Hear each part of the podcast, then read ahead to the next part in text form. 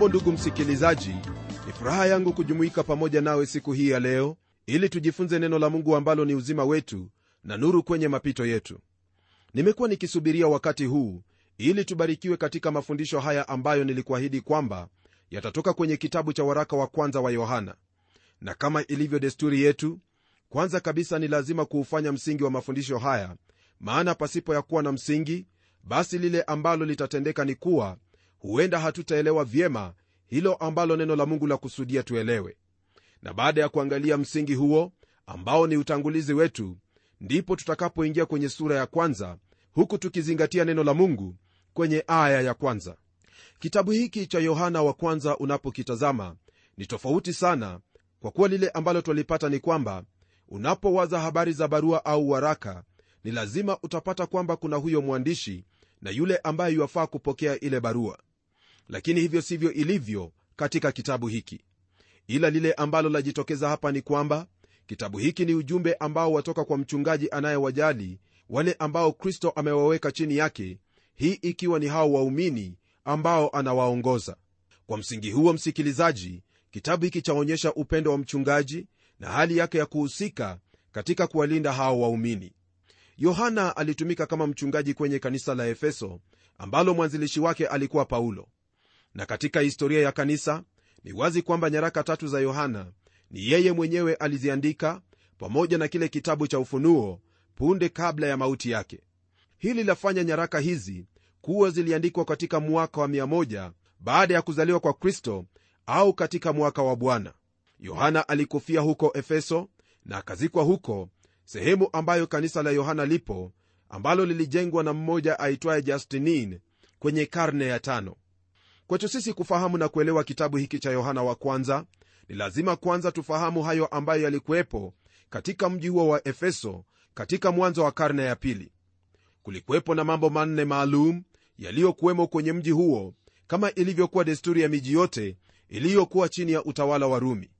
Jambo la kwanza ambalo lilikuwepo katika mji huu ni kwamba watu wa mji huu walijua habari za ukristo au wakristo.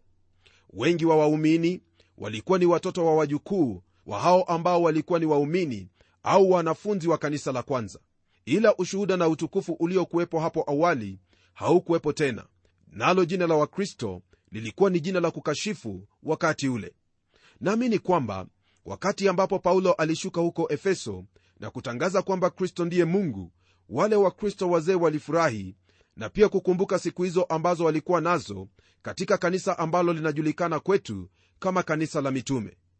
Twasoma katika kitabu cha matendo ya mitume sura ya 19 kwamba kulikuwepo na vurugu katika mji huo wa efeso kwa sababu ya mahubiri ya paulo kwenye sinagogi na hayo mafundisho ambayo yalikuwa akifundisha mara mbili katika darasa la mtu mmoja aitwaye tirano kwa muda wa miaka miwili. Wakati huo msikilizaji waumini wa efeso walikuwa na moto kwa ajili yake mungu walimpenda bwana wao kwa dhati kuliko kitu kingine chochote. Lakini miaka nyingi baadaye bwana yesu aliwatumia barua kwa njia ya mtumishi wake yohana alipokuwa kwenye kile kisiwa cha patimo akiwaambia kwamba wameuacha upendo wao wa kwanza hii ni kwa mujibu wa kile kitabu cha ufunuo sura ya pili aya ya nne.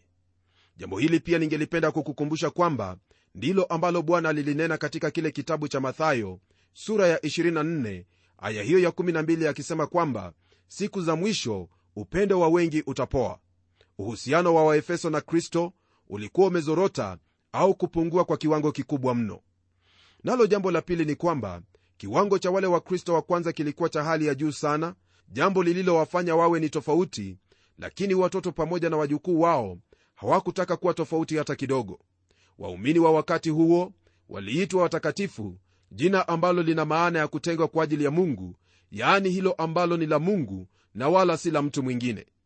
Lakini waumini hawa walikuwa si waelekevu walikuwa ni watu ambao hawakujitolea kikamilifu kama ilivyohitajika kwa yeyote aliye mtakatifu aliyetengwa kwa ajili yake mungu.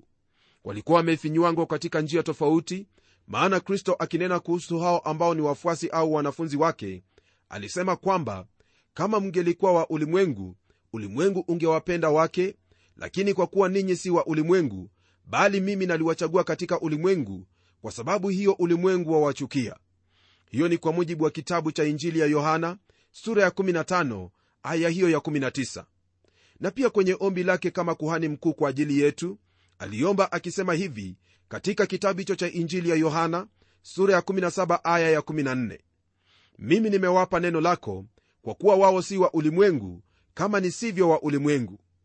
Hali ndugu msikilizaji ilikuwa ni mbaya sana katika mji huo wa efeso maana tamaduni ambazo watu hao walilelewa nazo walikuwa wamezitupilia mbali na pia kudharau kanuni ambazo zilikuwemo katika biblia. Kisha jambo la tatu ndugu yangu ni kwamba wakristo hawakuwa tena wakiteswa na kuudhiwa kama ilivyokuwa hapo awali. Na hatari iliyokuwepo haikuwa ni yale mateso kutoka nje lakini hali hiyo ya kupotoshwa kutoka ndani. Hili ndilo ambalo bwana yesu aliwaonya wanafunzi wake alipowaambia maneno yafuatayo katika kitabu cha mathayo sura ya 24 aya ya 24 naye alisema hivi watatokea makristo wa uongo na manabii wa uongo nao watatoa ishara kubwa na maajabu wapate kuwapoteza yamkini hata walio wateule. Naye paulo akinena na wazee wa kanisa la efeso aliwaambia maneno yafuatayo kwenye kile kitabu cha matendo ya mitume sura ya 20 aya hiyo ya 29 na 30 hivi.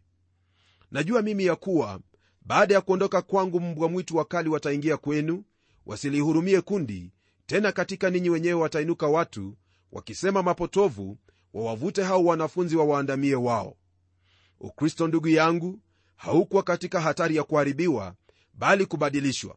Kulikuwepo na jaribio la kufanya imani hii iwe ya kupendeza ambayo yakubalika na kila mtu. Najua kwamba wafahamu kuwa hilo ndilo ambalo lipo leo hii maana watu hutaka kuyasikia hayo ambayo wanayataka tu au baadhi ya wahubiri huhubiri hilo ambalo wanawataka watu kuyasikia kusudi wasiwapoteze wafuasi wao. Kisha jambo la nne ambalo lilikuwepo katika mji huu wa efeso kama vile ilivyokuwa katika miji nyingine ya kirumi ni kwamba kulikuwepo na adui wa ukristo ambayo ilikuwa katika njia ya mafundisho inayoitwa gnosticism. Mafundisho yaliyozingatiwa katika hao ambao twawaita wanostiki ni kwamba walihesabu kila kitu ambacho chaonekana kuwa ni ovu na yote hayo ambayo hayaonekani kama vile roho kuwa ni njema. Filosofia hii ndiyo ilikuwa ikifanya kazi katika ulimwengu wa wakati ule. Kutokana na mafundisho hayo basi wanostiki waliupuuza mwili maana waliuhesabu kuwa ni ovu. Waliamini kwamba katika mwili roho ambayo ni safi ilikuwa imewekwa kifungoni ndani ya mwili wenye maovu. Na kwa hivyo walijaribu kila wawezalo ili hilo ambalo ni jema likuwe ndani yao kwa kutupilia mbali hayo ambayo ni ya mwili. Ili watimize lengo hili kulikuwepo na njia mbili ambazo vikundi viwili vilitumia. Majina ya vikundi hivi viwili msikilizaji ni kile kikundi cha waepukureo na hicho kikundi cha wastoiko. Hili ndilo ambalo twalipata katika kile kitabu cha matendo ya mitume sura ya 17 aya hiyo ya 18 wastoiko walikuwa wafuasi wa mmoja aitwaye zino nao waliamini katika miungu mingi pamoja na kushikilia kwamba watu wenye busara hawawezi kuonyesha hali ya hisia zao iwe ni katika furaha au majonzi ila kile walichopaswa kufanya ni kutii hilo ambalo lipo yani sheria za maumbile au asili. Nao epukureo walikuwa wafuasi wa mmoja aitwaye epukureo aliyekuwa mwalimu pale athene. Nao walikuwa ni watu ambao waliamini kutafuta raha na anasa kuliko kweli ya maisha. Hapo awali walitafuta sana kutosheleza nia zao na kujiendeleza kihekima lakini mwisho waliishia katika anasa na raha pamoja na kutafuta kuufurahisha mwili kwa kila njia. Hii ilikuwa kwa lengo la kuufanya mwili usiwasumbue hata kidogo. Vikundi hivi vyote walimkana kristo kwamba ndiye mesia. Nafikiri kwamba hawa ndiyo ambao yohana anaandika akisema kwamba ni nani aliye mwongo ila yeye akanaye kuwa yesu ni kristo? Huyo ndiye mpinga kristo yeye amkanaye mwana na baba pia. Walikana kwamba kristo alikuja katika mwili kwa msingi wa mafundisho yao kwamba haiwezekani mungu kuutumia mwili maana mwili unao uovu. Na kwa hili yohana alinena wazi kabisa akisema hivi kwenye kile kitabu cha injili ya yohana sura ya kwanza aya hiyo ya 14 kwa maneno yafuatayo. Naye neno alifanyika kuwa mwili akakaa kwetu nasi tukauona utukufu wake utukufu kama wa mwana pekee atokaye kwa baba amejaa neema na kweli. Na kisha kwenye waraka wa kwanza wake anena yafuatayo kwenye sura ya nne aya ya pili na ya tatu akisema hivi katika hili mwamjua roho wa mungu kila roho ikirio kwamba yesu kristo amekuja katika mwili yatokana na mungu. Na kila roho isiyomkiri yesu haitokani na mungu. Na hii ndiyo roho ya mpinga kristo ambayo mmesikia kwamba yaja na sasa imekwisha kuwako duniani. Watu hao ambao walishikilia mafundisho kama hayo walisema kwamba kwa kuwa mungu hawezi kushikana na mwili wenye uovu basi kristo hakuwa na mwili ila ilionekana kana kwamba alikuwa nao mwili. Kwa mfano alipotembea hakuacha nyayo za miguu yake maana hakuwa na mwili kama wetu. Isitoshe kuna mwingine jina lake serithusi ambaye alikuwa na mafundisho yenye ujanja mno naye alisema kwamba kulikwepo na huyu mtu yesu na kristo ambaye alikuwa ni mungu. Alifundisha kwamba uungu wa yesu ulimjia hapo alipobatizwa lakini ukatoweka pale msalabani. Ndugu msikilizaji haya ni baadhi ya yale ambayo yalikuwepo katika mji huo wa efeso. Ni kwa msingi huu ndipo wale waliorithi mitume walipigana na mafundisho ya uongo kwa kila njia hasa katika mafundisho waliokuwa nayo. Na katika kitabu hiki cha yohana wa kwanza mtume anayeandika haya ili kukumbana na haya mafundisho ya uongo ambayo yalikuwa yanawasumbua waumini pamoja na kupotoza kati yao toka kwenye imani ya kweli imani katika kristo. Katika kitabu hiki mwenzangu tutapata kusudi tano ambazo zilimfanya yohana kuandika kitabu hiki. Kusudi la kwanza ni kwamba aliandika waraka huu ili kuwepo na ushirika kati ya ndugu waliomwamini kristo na huo ushirika ni pamoja na mungu baba na mwana wake yesu kristo.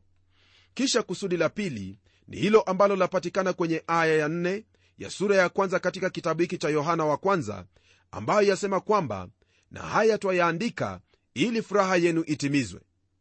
Nalo kusudi la tatu ndilo hili hapa nalo lapatikana kwenye sura ya pili aya ya kwanza ambayo yasema kwamba watoto wadogo na waandikia haya ili kwamba msitende dhambi.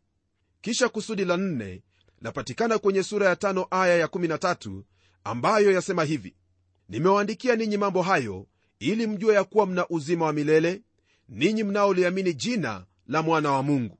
Halafu kusudi la tano ambalo pia lapatikana katika sura hiyo ya tano aya ya 13 ni kwamba ili tuliamini hilo jina la mwana wa mungu.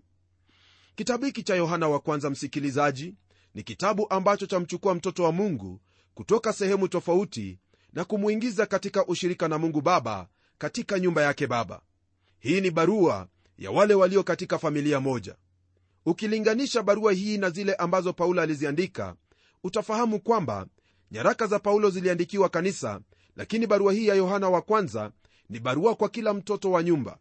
Kanisa msikilizaji ni jumuiya ya waumini wote ulimwenguni pamoja na hao ambao wametutangulia katika mauti.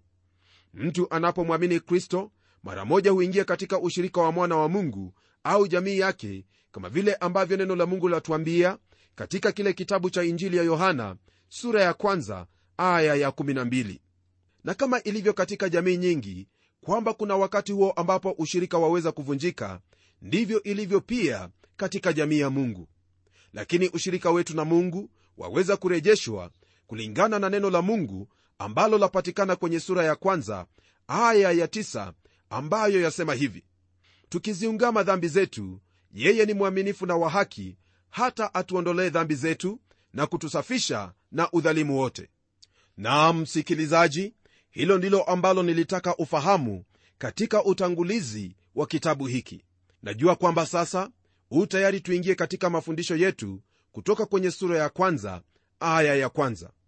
Kipengele ambacho tutashughulika nacho kwenye sura hii ni kuhusu jinsi ambavyo watoto wadogo wanavyofaa kutembea katika ushirika na mungu ambaye ni nuru.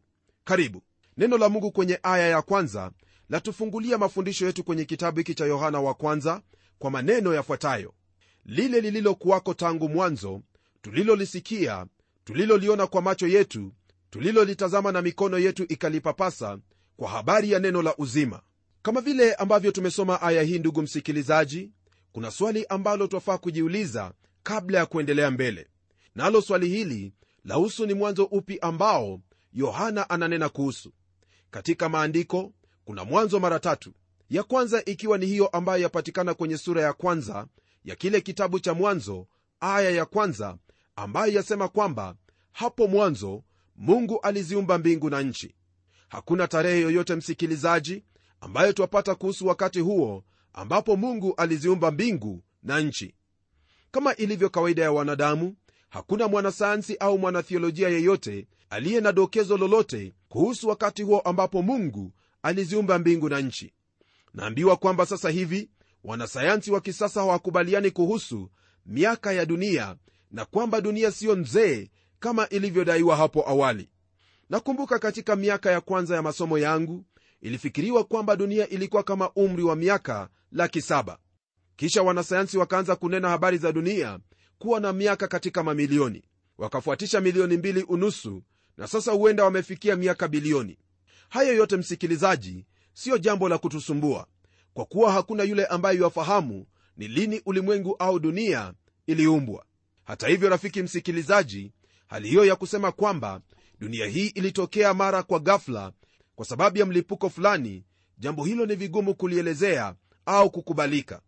Hii ni kwa kuwa katika hali ya maisha ya kawaida hakuna lolote ambalo laweza kujitokeza mara moja pasipo ya kufanywa katika miaka yote ambayo mwanadamu ameishi tazama hakuna sehemu yoyote ambayo umesikia kwamba kitu fulani kama vile kamusi imejitokeza kwa ghafla bila ya waandishi kuwepo. Au kuna kweli yoyote kwamba gari laweza kujitokeza bila kuundwa na mafundi? La haiwezekani hata kidogo.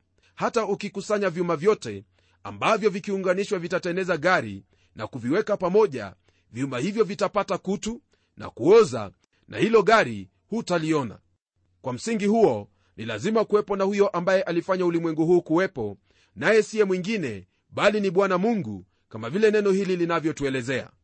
Kisha kuna mwanzo ambao twaupata katika kitabu cha injili ya yohana sura ya kwanza aya ya kwanza ambapo neno la mungu latuambia kwamba hapo mwanzo kulikuwepo neno naye neno alikuwako kwa mungu naye neno alikuwa mungu. Na kwenye aya ya tatu mtume kwa ufunuo wa roho mtakatifu ananena kuhusu uumbaji ambao ulikuwepo kwa kusema kwamba vyote vilifanyika kwa huyo wala pasipo yeye hakikufanyika chochote kilichofanyika. Rafiki msikilizaji unaporudi nyuma kwa miaka mamilioni kwa mamilioni kabla ya kuumbwa kwa ulimwengu na vyote vilivyomo pamoja na mbingu kutoka katika umilele huo yesu alikuwako. Tazama lugha ambayo yohana anatumia. Anasema kwamba hapo mwanzo kulikuwako neno mwanzo huu kama vile yaonekana ni mwanzo ambao haukuwa na mwanzo kwa sababu hukuwepo na mwanzo kwa kuwa kristo alikuwepo kabla ya mwanzo huo. Ni kama vile kusema popote katika nyakati iliyopita ukirudi nyuma katika umilele uliopita na kusimama mahali popote kristo atatoka katika umilele na atakutana nawe. Hili mwenzangu ni jambo kubwa mno ambalo akili zetu ndogo haziwezi kuelewa. Ila kwa kuelewa kwetu ni lazima kufikia hapo ambapo neno la mungu lasema kwamba naye neno alifanyika mwili akakaa kwetu nasi tukauona utukufu wake utukufu kama wa mwana pekee atokaye kwa baba amejaa neema na kweli. Hili mara moja msikilizaji la kufikisha katika sehemu hiyo ya israeli iitwaye bethlehemu ambapo yesu alizaliwa. Na hapo basi ndipo twaweza kuelewa hilo ambalo hatukuweza kuelewa hapo awali. Kisha mwanzo wa tatu ni huu ambao twaupata katika kitabu hiki cha yohana wa kwanza ambapo neno la mungu latuambia kwamba lile lililokuwako tangu mwanzo tulilolisikia tuliloliona kwa macho yetu tulilolitazama na mikono yetu ikalipapasa kwa habari ya neno la uzima. Nam andiko hili hasa ndugu msikilizaji lalenga wakati ambapo kristo alizaliwa katika ulimwengu huu. Na alipokuwa na miaka 30 hivi yohana alijuana naye na pamoja na ndugu yake yakobo walikutana naye yerusalemu. Baadaye walipokuwa wakiteneza nyavu kando ya lile ziwa la galilaya wakiwa na baba yao zebedayo kristo aliwaita ili wamfuate. Walimwacha baba yao na kumfuata kristo. Huyu yohana ndiye ambaye asema kwamba sasa anataka kutuelezea kuhusu utu wake bwana ambaye ni mwokozi wetu yesu kristo. La kwanza ambalo anataka kutuelezea ni lile waliloliona nalo la pili ni lile walilolisikia na la tatu ni hilo walilolitazama na la nne ni hilo walilolipapasa. Hili msikilizaji ambalo mtume yohana anena kuhusu ni jinsi kristo alivyofanyika mwili na kukaa kwetu yaani hapa duniani. Na kama vile ambavyo wafahamu kuna wengi ambao waamini kwamba kristo alikuja duniani lakini hakuwa mwana wa mungu. Wengine husema kwamba yesu alikuwa ni mwalimu wa ajabu ambaye alifundisha mambo mazuri tu na wala si mwokozi lakini kwako msikilizaji wangu sijui wewe wafikiri kuwa kristo ni nani. Maana hilo ambalo utalipokea ndilo ambalo utalifuata. Ila napenda kukujulisha kwamba katika kila tendo au tukio kuna hao ambao huwa ni shahidi wa lile ambalo lilitendeka. Yani walikuwepo hapo mara jambo hilo lilipokuwa likifanyika. Yohana ambaye ni mwandishi wa kitabu hiki ni mmoja kati ya hao. Ndiposa asema kwamba waliliona walilisikia wakalitazama na pia wakalipapasa kwa mikono yao. Huu sio ushuhuda wa mtu aliyeambiwa lolote bali ni hilo ambalo yeye mwenyewe alihakikisha. Rafiki yangu hakuna sehemu nyingine ambayo waweza kupata hakikisho hasa la lile ambalo watafuta katika maisha yako isipokuwa kwenda katika sehemu hiyo ambayo wahakikishiwa na siyo mengine je hayo ambayo wayaamini kumuhusu kristo ni yale ambayo umefanya utafiti wako na kuyafahamu au ni yale ambayo umeambiwa? Mtu mwenye hekima licha ya kuwa iwaweza kuambiwa lolote lile haina maana kwamba atakimbilia jambo hilo na kulipokea kama kweli mara moja. Na iwapo yeyote atakwambia kuwa hilo ambalo anakwambia ndilo kweli ni vyema wewe mwenyewe uchunguze iwapo hivyo ndivyo ilivyo. Nawe naamini kwamba utafanya vivyo hivyo kwa kujua kwamba sehemu ambayo waweza kupata kweli kumuhusu yesu kristo ni kutegemea ushuhuda wa huyo aliyeona kwa macho akalisikia kwa masikio yake akalitazama kwa umakini na akalipapasa kwa mikono yake. Na hili ndilo ambalo yohana anatuambia kwenye kitabu hiki. Je ana maana ya nini anaposema maneno hayo? Ungana nami kwenye kipindi kijacho ili kwa pamoja tufahamu huyu shahidi na mtume wa kristo anatuhimiza kuhusu nini. Kwa sasa hebu tuombe pamoja mungu tena baba wa bwana wetu yesu kristo natoa shukrani zangu kwako kwa kuwa wewe ndiwe mungu na wala hakuna kama wewe.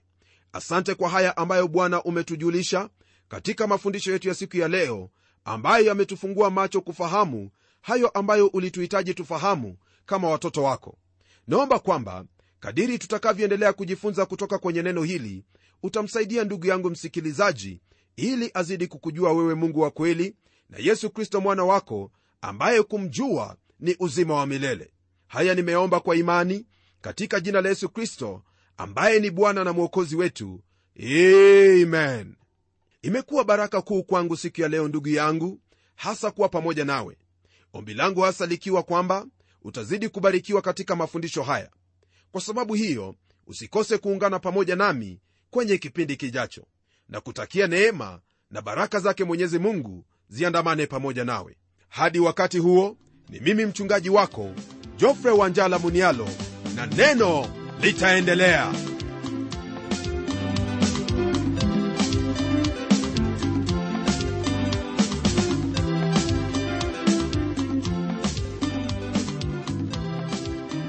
Ukweli ni kwamba neno litaendelea. Lakini hebu nikujulishe kitu. Kipindi cha neno kimedhaminiwa na wakristo kama wewe na mimi mia moja pale elfu tano kule hamsini hapa elfu moja pale. Hivyo hivyo tu kama waswahili walivyosema kidogo kidogo hujaza kibaba. Ndivyo mchango wa wakristo kote nchini kimeendelesha hiki kipindi. Ikiwa unahisi roho mtakatifu akikuongoza kusaidiana na wenzetu ambao ni wadhamini wa hiki kipindi andika hundi kwa transworld radio kisha uitume kwa anwani yetu ambayo ndiyo hii ifuatayo. Kwa mtayarishi kipindi cha neno transworld radio. Sanduku la posta ni 21514 nairobi kenya. Kumbuka hakuna kiasi hakuna kiwango. Wewe toa tu jinsi mungu atakavyokuongoza. Na hadi kipindi kingine kijacho ni mimi mtayarishi wa kipindi hiki pamela omodo nikikuaga nikikutakia amani ya mwenyezi mungu. Neno litaendelea. Neno